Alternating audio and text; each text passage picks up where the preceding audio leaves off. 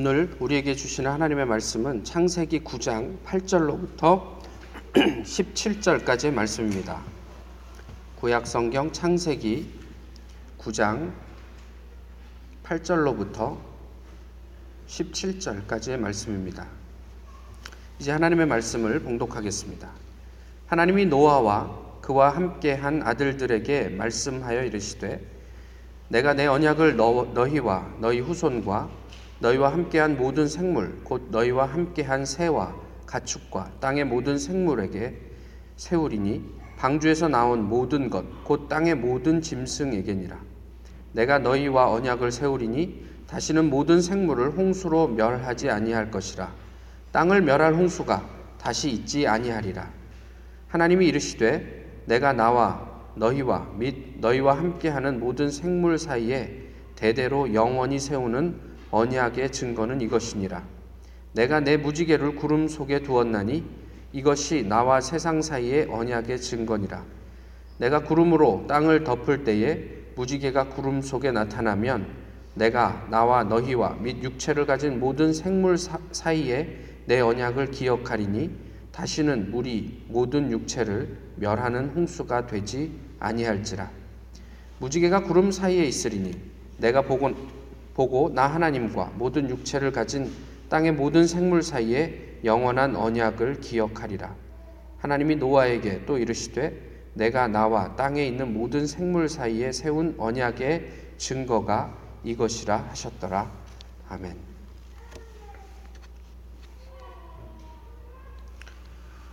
어, 요즘 애완동물들을 많이 키우시죠.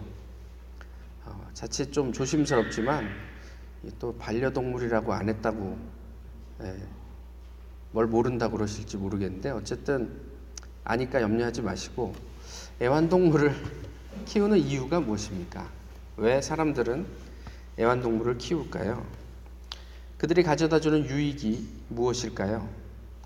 어, 반려동물이라고 하는 그 이름 안에도 그 애완동물이 가지는 그, 그 동물들이 주는 유익을 어느 정도 포함하고 있으리라고 생각을 합니다. 분명히 정서적으로 우리에게 도움이 될 만한 부분들이 있는 거죠. 제가 속한 교단, 한국의 교단이 교인 성장 추이 보고서를 냈습니다. 작년 한 해 동안 저희 교단 안에 약 5만 명의 교인이 감소했다고 어, 이야기를 하고 있습니다. 그러면서 그 감소한 이유 가운데 하나가 초고도 성장이라는 자기 영광에 취해 개인의 삶과 사회의 문제를 외면했기 때문이 아닌가 이렇게 이야기를 하면서 세상과 교인의 현실적 고민을 성경적으로 응답하는데 불구가 된 교회 이렇게 말을 하고 있습니다. 그러면서 마지막에 질문을 하지요. 그럼에도 불구하고 오늘 하나님을 믿어야 하는 이유는 무엇일까? 그럼에도 불구하고 교회를 통해서 우리가 취할 수 있는 신앙의 유익은 무엇인가? 이렇게 질문하고 있습니다. 오늘 본문은 저희가 잘 아는 노아 홍수의 결론에 해당하는 부분입니다. 오늘 본문을 읽으면서 어떤 생각을 하셨는지 모르겠지만 저는 이런 생각을 해봤어요. 하나님 참 변덕도 언제는 추상같이 세상을 뭐 다 쓸어버리시더니 이제 와서는 다시는 그런 일을 하지 않으시겠대요. 다 죽여놓고. 왜 다 죽이기 전에 그런 생각 좀 하시지? 지금 와서 다 죽인 다음에 노아를 보면서 좀 외로워 보이셨나? 왜 그런 어, 생각을 하셨을까 싶습니다. 세상의 질서는 어, 저희가 다 알고 있지만 권선징악입니다. 그래서 이 나쁜 사람이 죄를 받고 어, 정의로운 사람은 상을 받아야 저희의, 저, 저희가 정서적으로 편안해요. 또는 이것을 저희가 가끔 정의라는 이름으로 이야기하고 설명하기도 합니다. 이 정의가 제대로 세워지는 게 아, 우리가 사회에서 아 그래도 이 사회가 잘 굴러간다라고 느끼는 근거가 되죠. 그러나 현실은 어떻습니까? 유전무죄, 무전유죄? 뭐 저희가 그냥 그 뭐그 내뱉는 말이지만 현실은 그렇습니다. 유력 무죄, 무력 유죄. 근데 어디 이뿐입니까?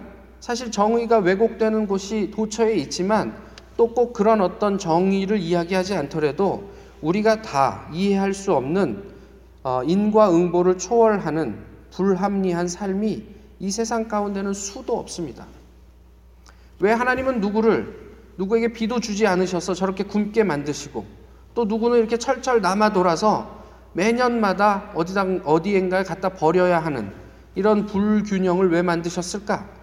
뭐 이런 우리가 이해할 수 없는 다 설명할 수 없는 그런 부분들이 분명히 있습니다.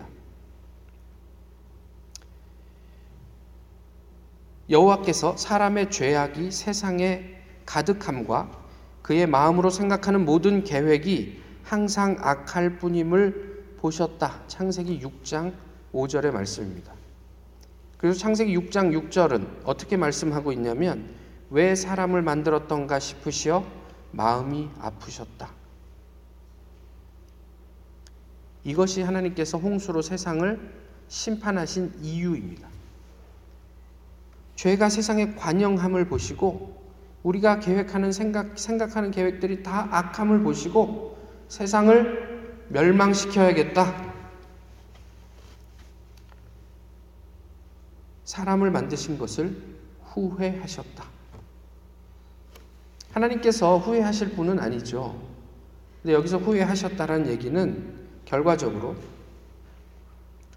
어, 그럴 수밖에 없는 상황들 속에서 어, 하나님이 참 어, 고민이 많으셨다 이렇게 이해를 하시는 게 정확합니다. 다시요 인간의 죄악이 세상을 심판한 이유가 되었습니다. 그런데 8장 21절로 한번 가보세요.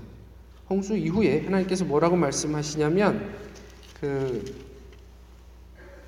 내가 다시는 사람으로 말미암아 땅을 저주하지 아니하리니 이는 사람의 마음이 계획하는 바가 어려서부터 악함이라 내가 전에 행한 것과 같이 모든 생물을 다시 멸하지 아니하리니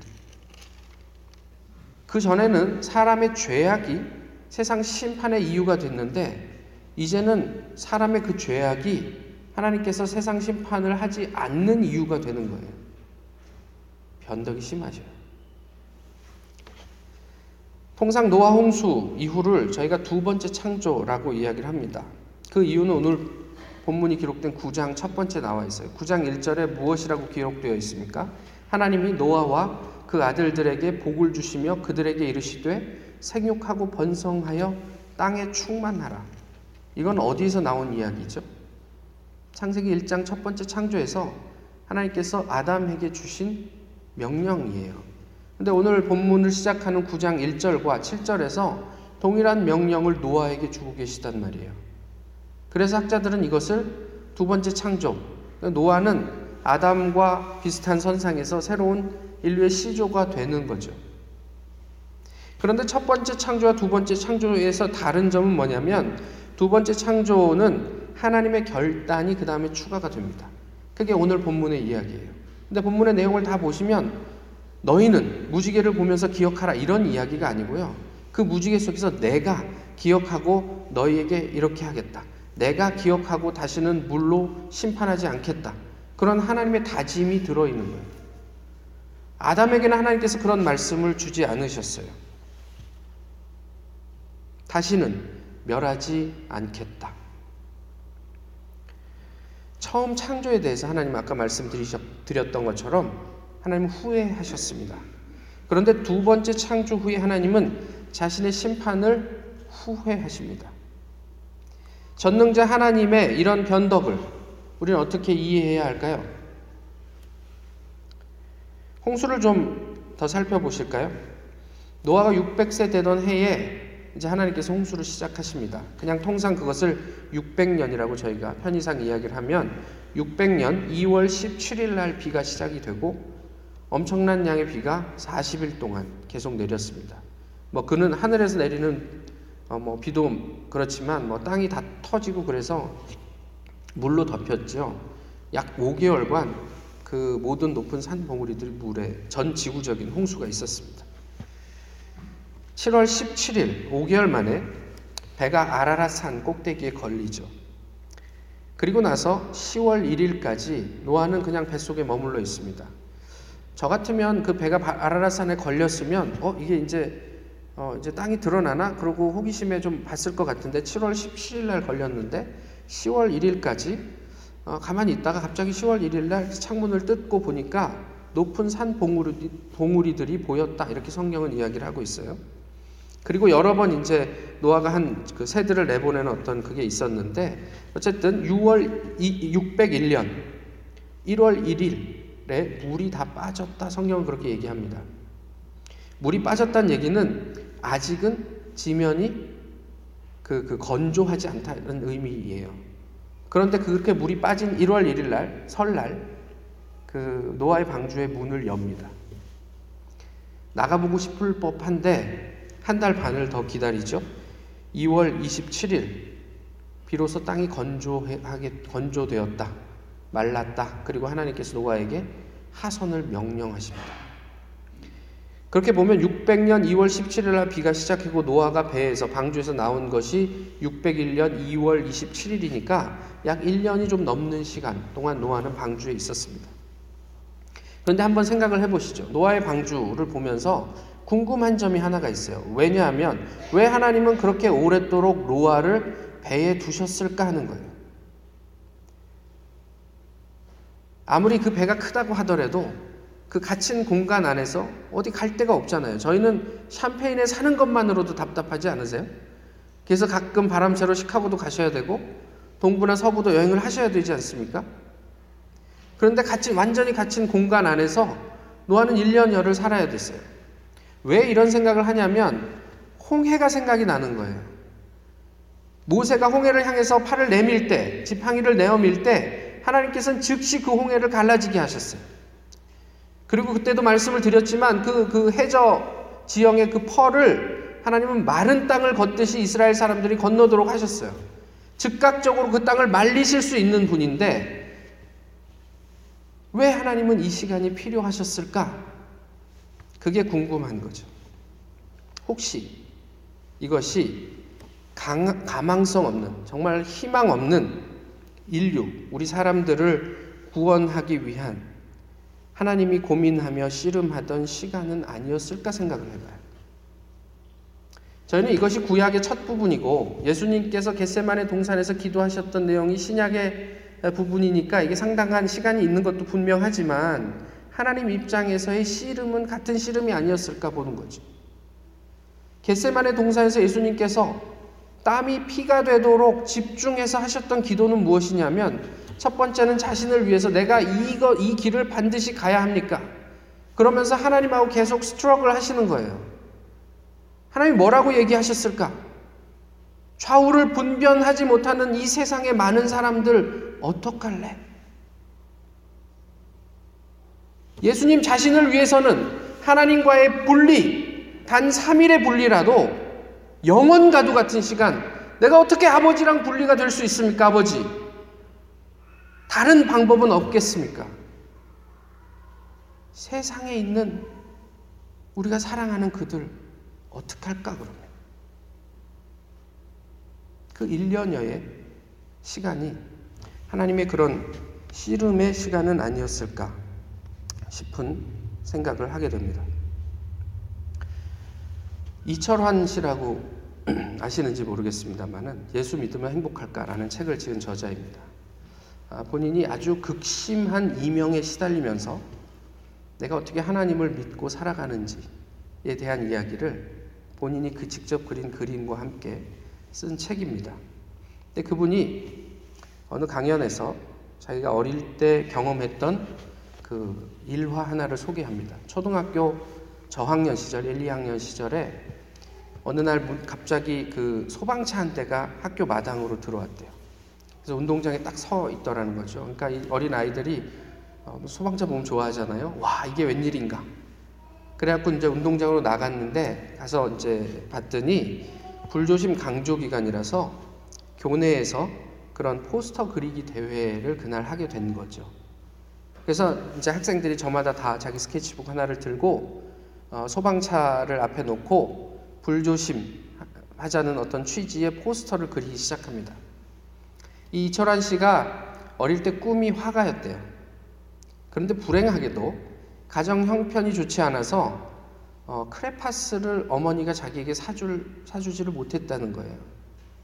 그래서 미술 시간만 되면 옆에 있는 아이들에게 그런 크레파스를 빌려서 그림을 그리곤 했는데 그날은 문제가 된 게 빨간색 소방차밖에 없잖아요. 그러니까 다 빨간색 들고 그림을 그리는데 빨간색을 빌릴 수가 없는 거예요. 그래갖고 뭐 좀 빌려달라, 뭐 5분씩 그리자 해도 안 되는 거죠. 야, 그러면 그 끄트머리 조금만이라도 좀 부러뜨려서 달라 그랬는데 이 아이들이 어린 아이들이니까 이그그 크레파스를 끝에 조금만 부러뜨리는 게 쉽지가 않아서 결국은 계속 못 그리고 있다가 마감 시간 직전에 잠깐 이제 다 그린 애들 걸 빌려서 얼른 그려가지고 제출을 했다는 거죠. 근데 자기 반에 자기랑 형편이 똑같은 친구가 하나 있었는데 그 친구도 동일하게 옆에 있는 사람들에게 야, 나 빨간색 좀 빌려줘. 당연히 못 빌리죠. 그러니까 이 친구가 그럼 까만색 좀 빌려줘. 그러더래요. 까만색은 와이나 가져가. 마음대로 써. 이 친구가 까만색으로 그 스케치북 위에다 커다란 소방차를 그렸대요. 그리고는 갑자기 까만색으로 소방차를 다 색칠을 했다는 거죠. 근데 이게 포스터잖아요. 그러면 어떤 문구가 들어가야죠. 그 문구를 뭐라고 쓴 줄 아십니까? 소방차도 불에 탄다. 되게 창조적이지 않습니까? 이철환 씨가 이렇게 얘기합니다. 그날 누구도 검은 소방차를 생각하지 못했다. 심판과 용서. 이 둘 사이에 어떤 차이가 있을까요? 죄를 지었으니 응당 벌을 받아야죠. 이 세상은 죄가 관영하니, 편만하니 당연히 심판을 받아야죠. 그런데 하나님 입장에서 그 심판을 어떻게 경험하셨을까? 너네 죄 받았으니까 이제 죄가 깨끗해졌으니 와 속이 다 후련하다 기분 좋다 이렇게 경험하셨을까? 부모님들께서는 어느 정도 이해하실 법하죠. 아이들이 좀 잘못해서 그 잘못을 바로잡기 위해서 때때로 체벌을 하실 때가 있었겠죠. 그럼 아이들 그렇게 체벌을 하고 난 다음에 이 자식들 잘못한 거 내가 이렇게 치리했으니까 기분 좋다. 와 행복하다. 이렇게 느끼십니까? 아이들의 잘못은 바로 잡아야 하지만 또 그것 때문에 부모님들의 마음은 그만큼 편치가 않죠. 마음이 아프죠. 그래서 고민합니다. 이 아이들을 바르게 키우기 위해서 더 좋은 어떤 방법이 있을까? 더 나은 어떤 길이 있을까?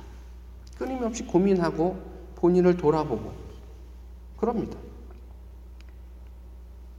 하나님은 당신 안에서 그 해법을 찾으셨습니다.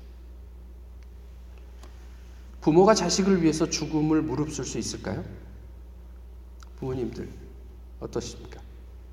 자식의 생명이 경각에 이르면 자식을 위해서 기꺼이 생명을 불사하고 자식을 위해 주실 수 있겠습니까?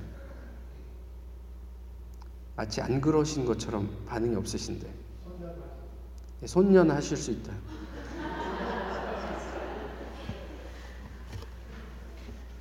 부모님들은 지금은 이제 가정이니까 그렇지만 자식이 위험하면 당연히 자식을 위해서 죽음을 불사할 수 있죠. 그게 가능하다면 하나님께서 우리를 위해서는 못 죽으실까요? 전지전능한 하나님이시고 신이시기 때문에 우리를 위해서 사람이 되실 수 없, 없는 겁니까? 오늘 본문이 이야기하고 있는 노아의 홍수의 이야기는 사람들에게 죄가 관영하기 때문에 하나님께서 심판을 하셨지만 그 심판을 가지고 사람들이 돌이킬 수 없다라는 것을 하나님께서 알고 계셔서 이제 이것을 해결하기 위해서 무엇을 해야 할까 고민한 결과가 내가 다시는 너희를 이것으로 심판하지 않고 내가 죽을게. 이것이 오늘 본문의 이야기입니다. 심판이 아닌 사랑과 용서로 내가 우리가 가지고 있는 인간이 너희가 가지고 있는 죄의 문제를 해결해 줄게. 하나님의 이 확고한 의지를 변하지 않는 자연 법칙 속에 담으셨습니다. 이제까지 없었던 무지개가 갑자기 뿅 하고 태어났, 생겼습니까? 무지개는 일정한 조건이 형성이 되면 언제나 있는 자연 법칙입니다.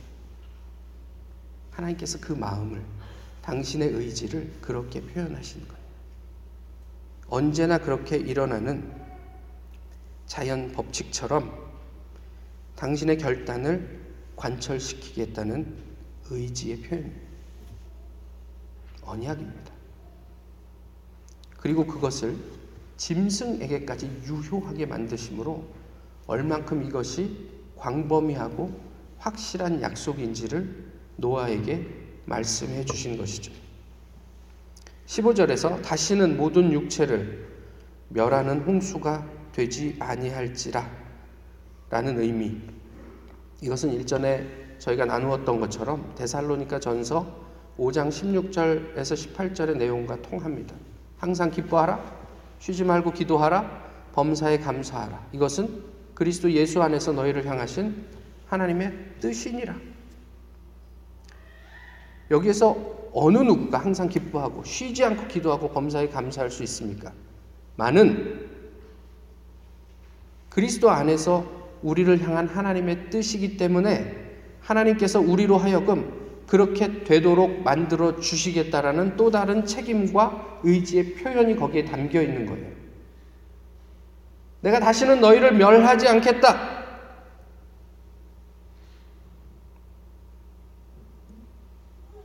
이것은 하나님께서 스스로 우리를 책임져 주시겠다라는 표현이었습니다. 이게 복음이 아니고 무엇이겠습니까? 내가 너희를 책임져 줄게. 너희가 구원받도록 내가 인도해 줄게. 이게 아버지의 마음이었던 거죠. 무지개를 보면서 어떤 생각을 하십니까? 어떤 느낌이 드십니까? 저희가 일상적으로 볼 수 있는 무지개가 아니니까 무지개를 보면 와 무지개다 그러면서 사진도 찍어서 사람들에게 보내주고 또 아름답다고 이야기를 하죠. 그런데 동시에 교회 좀 다니신 분들은 그 무지개를 보면서 오늘 본문에 나와 있는 하나님의 약속을 기억하기도 합니다. 그런데 그 무지개 속에 내재된 하나님의 고뇌를 느끼십니까?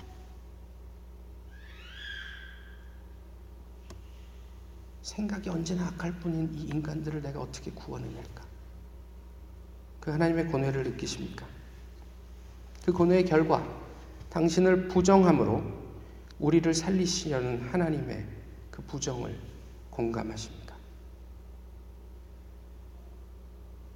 이 하나님의 마음이 무지개 속에서 우리에게 오늘도 여전히 유효한 증거가 되기를 소망합니다.